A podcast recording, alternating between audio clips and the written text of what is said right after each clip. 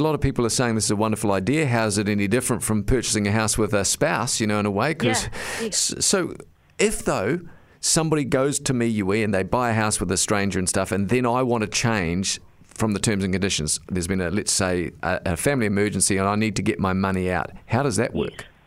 Well, um, we have everything already sorted. So um, coming with us means that um, the whole process has been streamlined, and we have basically all of the boxes ticked um, before you actually go and purchase a house.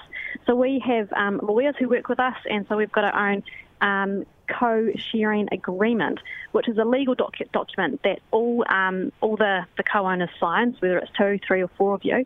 Um, and basically, it's like a prenup for a marriage. So what what that does is it sets out, um, you know, what will happen in different cases if anything does happen. So, for example, one person wants to move overseas. You know, Yeah. what are the Yeah. what are the what are the steps? You know, Yeah. so one, you know, you could, you know, as an example, you could offer it to sell your portion to the other other um, co-owners. Yep. You know, the next option might be to bring someone else in and sell it to someone else, or you know, maybe option three might be to sell the entire house. So the, the, the people who are going in to buy the house sets this out before you actually go and purchase the house, and um, or you know at, at the time of purchase when you when you do it with a lawyer.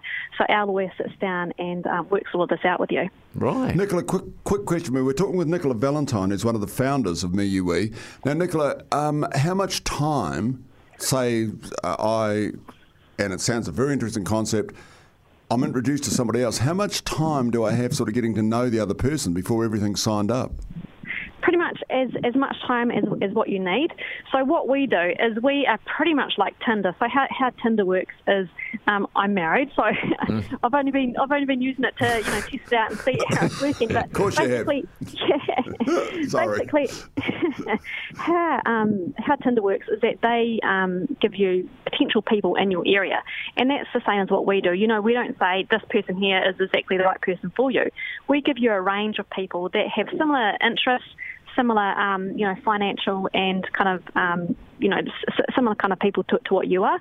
Um, and then what we do is we say, you know, here's, you know, X amount of people that, you know, and so what you do is you flip left to right to kind of pick the people that um, you think that you might want to catch up with.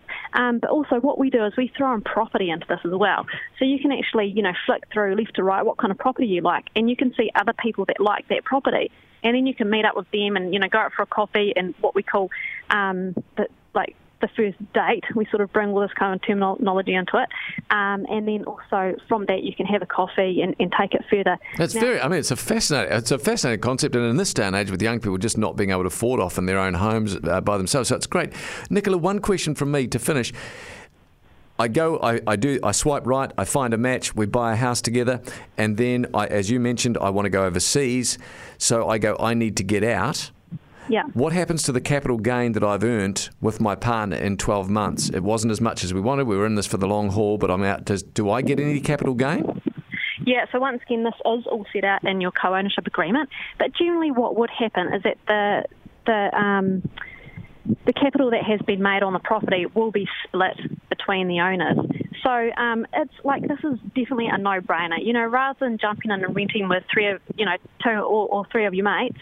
Um, instead, what, what you're doing, you can buy a house and you can gain the equity in the property over time as that property goes up in value. So you're paying similar rent, um, you can use your KiwiSaver, like 25 grand can get you into buy a property with others.